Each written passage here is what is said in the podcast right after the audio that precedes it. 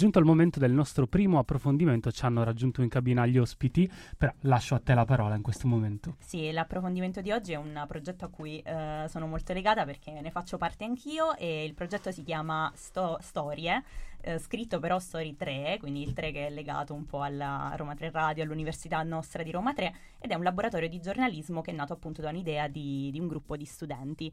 E siamo in compagnia di alcuni dei di due dei studenti fondatori del, del, progetto, Roberto Capra e Alex Simonetti. Ciao ragazzi. Ciao, Ciao a tutti e a tutti, Ciao grazie a, tutti. a Roma 3 Radio. Allora, Roberto, vuoi parlarci un po' del progetto, di come è nata, un po' l'idea di base della, di storie e in cosa consiste? Sì, mm, allora l'idea di storia in realtà nasce un paio di anni fa, quando mi sono trasferito a Roma.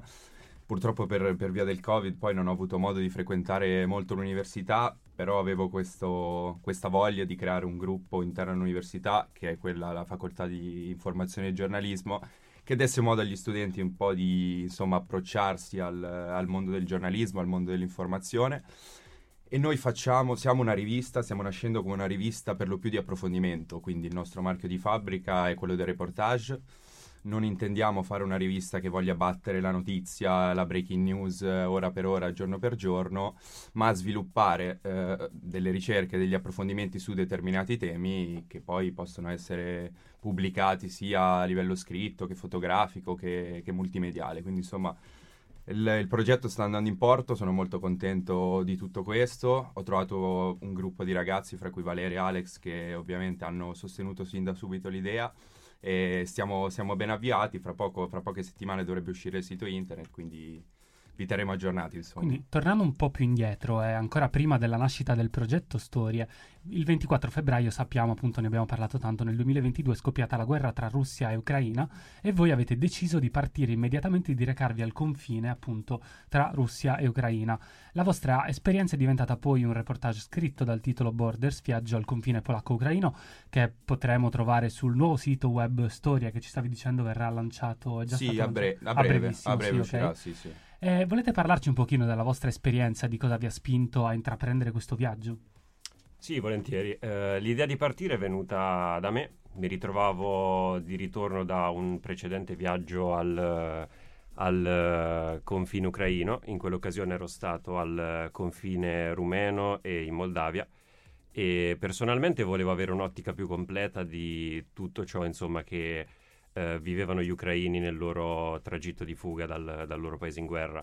E um, ho pensato quindi di estendere la richiesta, la, insomma, un, uh, un, altro viaggio a Roberto, um, proprio perché entrambi sentivamo la necessità comunque di misurarci con uh, un evento o comunque un qualcosa che fosse importante sia a livello giornalistico che storico.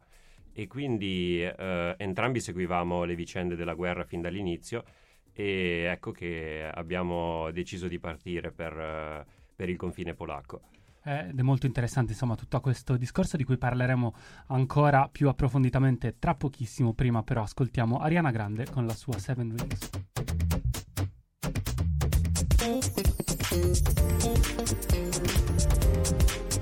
RTR Roma 3 Radio e torniamo con uh, il nostro blocco di approfondimento con il progetto di giornalismo Storie di cui stavamo parlando prima, sempre qui con noi Roberto Capra e Alex Simonetti. E allora, ritornando un po' al discorso del, quindi al racconto che stavate facendo del vostro reportage, quindi Borders, ricordiamo il titolo, Viaggio al confine polacco-ucraino, che trovate non solo sul sito chefare.com ma anche sul, a breve sul nostro sito, sul, no- sul nostro sito web Storie. E prima del viaggio, quindi quali erano le vostre aspettative e cosa avete trovato invece una volta arrivati? Guarda, io vi dico la verità, eh, non avevo grandi aspettative, nel senso che non sapevo proprio che cosa aspettarmi, perché una cosa di questo genere non l'avevo mai fatta e non sapevo poi concretamente che cosa avrei visto, che cosa avrei sentito, di che cosa, di che cosa avrei parlato. Certo è che il viaggio comunque è stato organizzato, cioè io e Alex per parecchie settimane comunque abbiamo pianificato tutto l'itinerario, sapevamo dove dormire, sapevamo quali sarebbero stati i posti, no? insomma dove, dove i flussi di rifugiati sarebbero stati più massicci. E una cosa che sicuramente mi ha colpito una volta che siamo arrivati al, al, confine, a Medica, che è proprio la linea di confine fra Polonia e Ucraina, è il fatto che tanti ucraini tornavano, tornavano a casa, tornavano indietro, perché poi questo ce l'hanno spiegato anche dei, dei volontari lì presenti sul posto.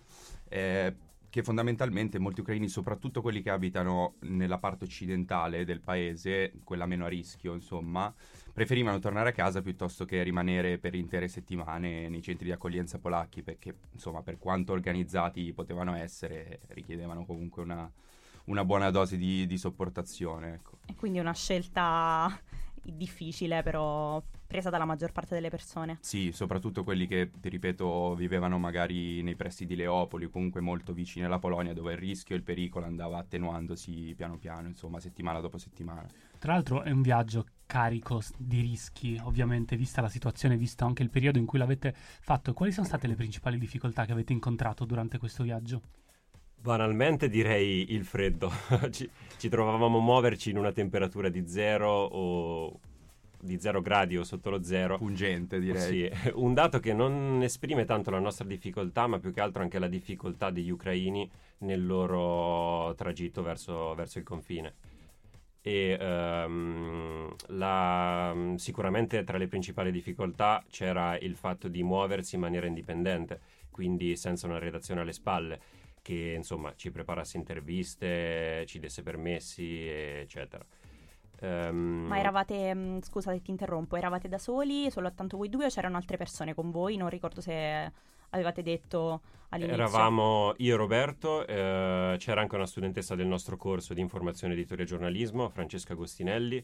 Con noi c'era anche un fotografo romano, Fabio Conti, e c'era poi mia nipote al primo anno di medicina.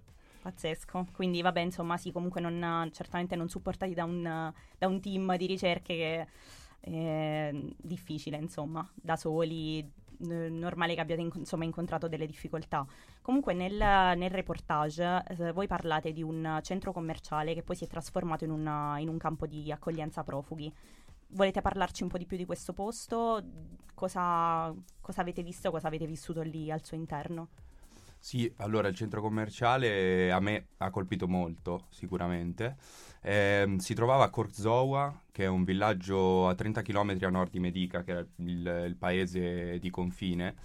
E di fatto si trattava di un, di un centro commerciale che era stato smantellato e nei negozi fra le vetrate erano stati disposti materassi per terra un po' dappertutto dove insomma i rifugiati venivano sistemati nell'attesa di essere smistati in vari paesi d'Europa, perché poi da lì eh, i pullman si riempivano e andavano in Danimarca, in Svezia, in Italia, insomma un po', un po dappertutto.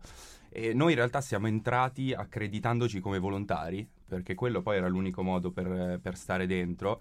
Immaginate comunque la situazione era parecchio delicata, quindi era pieno di soldati eh, che per quanto gentili potevano essere, insomma, la, la situazione la potete, la potete immaginare bene. Certo, immagino controlli molto rigidi. Esatto, esattamente. Infatti abbiamo consegnato i passaporti, loro ci hanno restituito eh, un cartellino con il nostro nome, quindi registrati, una pettorina come volontari e di fatto poi il primo giorno abbiamo passato a fare i volontari e quindi abbiamo passato tutto il pomeriggio a, a giocare insieme a tantissimi bambini, veramente decine di bambini e di bambine ucraine che ovviamente per ammazzare il tempo si divertivano con i palloni che gli venivano messi a disposizione. Ci potrete dire insomma per... altro anche riguardo questa, questo centro commerciale, anche centri profughi e le, le, persone che avete incontrato, però prima facciamo una piccola pausa e ascoltiamo Samuel Davis.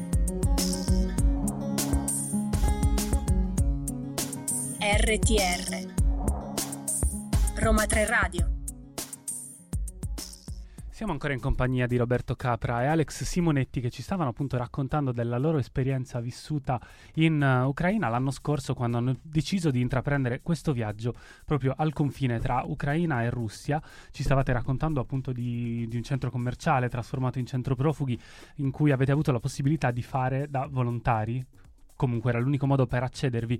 C'è però qualche dettaglio, un ricordo specifico, qualcosa che vi ha segnato e che tuttora portate con voi di questo viaggio che avete fatto? Guarda, io ne ho uno in particolare e si riferisce proprio al centro commerciale di cui parlavamo prima, perché lì, grazie anche a una, a una volontaria della protezione civile italiana che parlava sia ucraino che russo, lei ha potuto farmi da interprete, io ho potuto intervistare, anche se brevemente, una donna ucraina eh, rifugiata che scappava dal, ehm, da Kupiansk, che è un paese in realtà nei pressi del confine russo, quindi lei parlava russo, e ovviamente vabbè, era stremata, però si è, si è comunque prestata uh, con molta dignità e anche con molta voglia in realtà di raccontarsi. Il problema poi che è sorto è che l'intervista è durata poco perché ho capito che il carico emotivo, insomma, si stava facendo particolarmente pesante. Lo vedevo nei suoi occhi, lo vedevo nei suoi gesti, mi faceva vedere i video nella quale, insomma, c'erano bombe che esplodevano nei pressi di casa sua, quindi potete, potete immaginare di cosa, di cosa stiamo parlando. E poi lei di fatto scoppiando a piangere ha, diciamo così, interrotto l'intervista, io ho deciso di non andare avanti. E questo poi mi ha fatto pensare anche che cosa, che cosa sia il giornalismo no? in questi casi, quale sia, quale sia, il limite oltre il quale non, non, bisogna spingersi. Io credo che sia un fattore puramente soggettivo. In quel momento non ho sentito né il bisogno né l'esigenza di, di continuare a fare domande a questa donna che ho ringraziato per le sue parole e per la sua disponibilità ed è un ricordo che conservo nel mio cuore ben nitido e che insomma farà parte della, della, mia vita ancora per molto tempo. Infatti penso che l'importante qui in questo caso sia proprio non essere di troppo, cioè non, esatto, non andare di troppo sì. rispetto alla persona che ti parla. Comunque è passato adesso un anno dall'invasione dell'Ucraina, rispetto a quello che avete visto e vissuto finora, adesso rifareste la stessa esperienza? La rifaremo volentieri, eh, l'unica cosa è che sicuramente il, il confine polacco è, mm, è sicuramente sta, ha dinamiche sicuramente diverse rispetto a quelle che eh, abbiamo visto noi. Essendo cambiata l'offensiva russa o comunque le direttrici di offensiva russa, eh, le persone che scappano penso siano molte meno e ehm, è sicuramente una, c'è, c'è una, una situazione sicuramente più tranquilla. Uh, abbiamo in mente di fare un'esperienza simile, questa volta magari un po' più complessa, ovvero entrare proprio in Ucraina e insomma fare un reportage uh, sul campo. Sul campo, quindi sarà, sarà, ancora più tosta di prima però. Non vi abbiamo ancora chiesto niente sul reportage, lo faremo tra pochissimo. Prima però ascoltiamo Calcutta con la sua paracetamolo.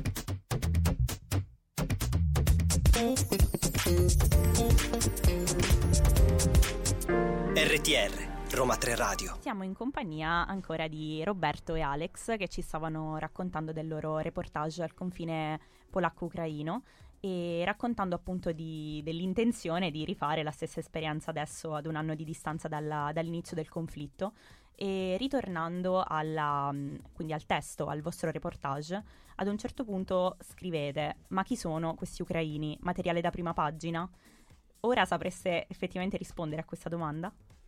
Allora sì, cioè, ovviamente la domanda è volutamente provocatoria, no? Sappiamo sin da subito che que- da questo conflitto si è scritto veramente molto, si è parlato veramente molto e quello che noi abbiamo visto poi sul campo in molti casi è stata anche un, per quanto anche riferendoci a quanto dicevamo prima, un'esagerazione nello spettacolarizzare queste persone che comunque stavano vivendo un momento, un momento assolutamente tragico.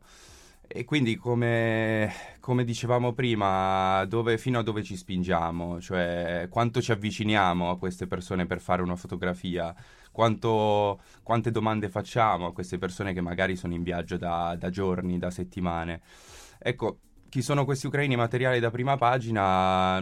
Noi sappiamo, essendoci poi documentati molto, sappiamo che il mondo dell'informazione forse dovrebbe riflettere un po' di più eh, su questo tema. So che forse noi parliamo da giornalisti in erba, quindi giornalisti non professionisti che non sanno quali sono i trucchi del mestiere, però abbiamo degli occhi, abbiamo delle orecchie e sappiamo che in questi casi si parla di persone e noi di questo non dobbiamo mai, non dobbiamo mai dimenticarlo. Esatto, quindi in un certo senso anche attenersi ad una ad un'etica, se possiamo esatto. chiamarla così, professionale ma anche umana. Umana, umana soprattutto. Aggiungerei e... che eh, sì, c'è anche una certa differenza tra quelli che sono probabilmente gli ucraini e come eh, la stampa periodica o anche il giornalismo televisivo li rappresenta in maniera semplicistica.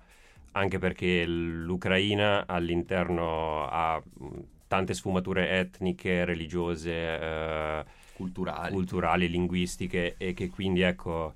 eh, è anche difficile offrire un, uh, un panorama dettagliato di, tutto, di, tutta questa complessità. Ma anche solo pensare che la, in realtà poi la cultura e la tradizione, le tradizioni ucraine si stanno formando da, da pochissimo, sono, sono, recenti comunque le trasformazioni che, a cui stiamo assistendo alla formazione di, una, di un'identità culturale ucraina vera e propria.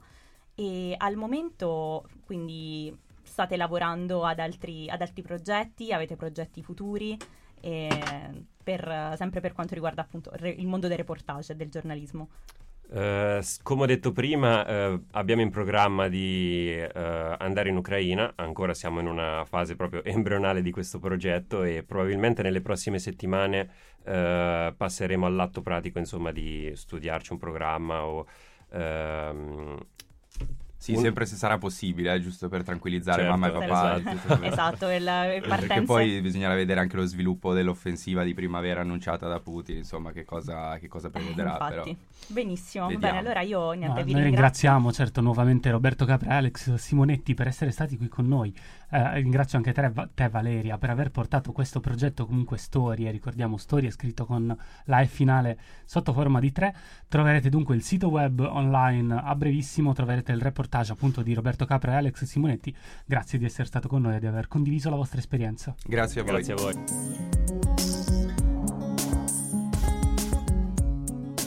RTR Roma 3 Radio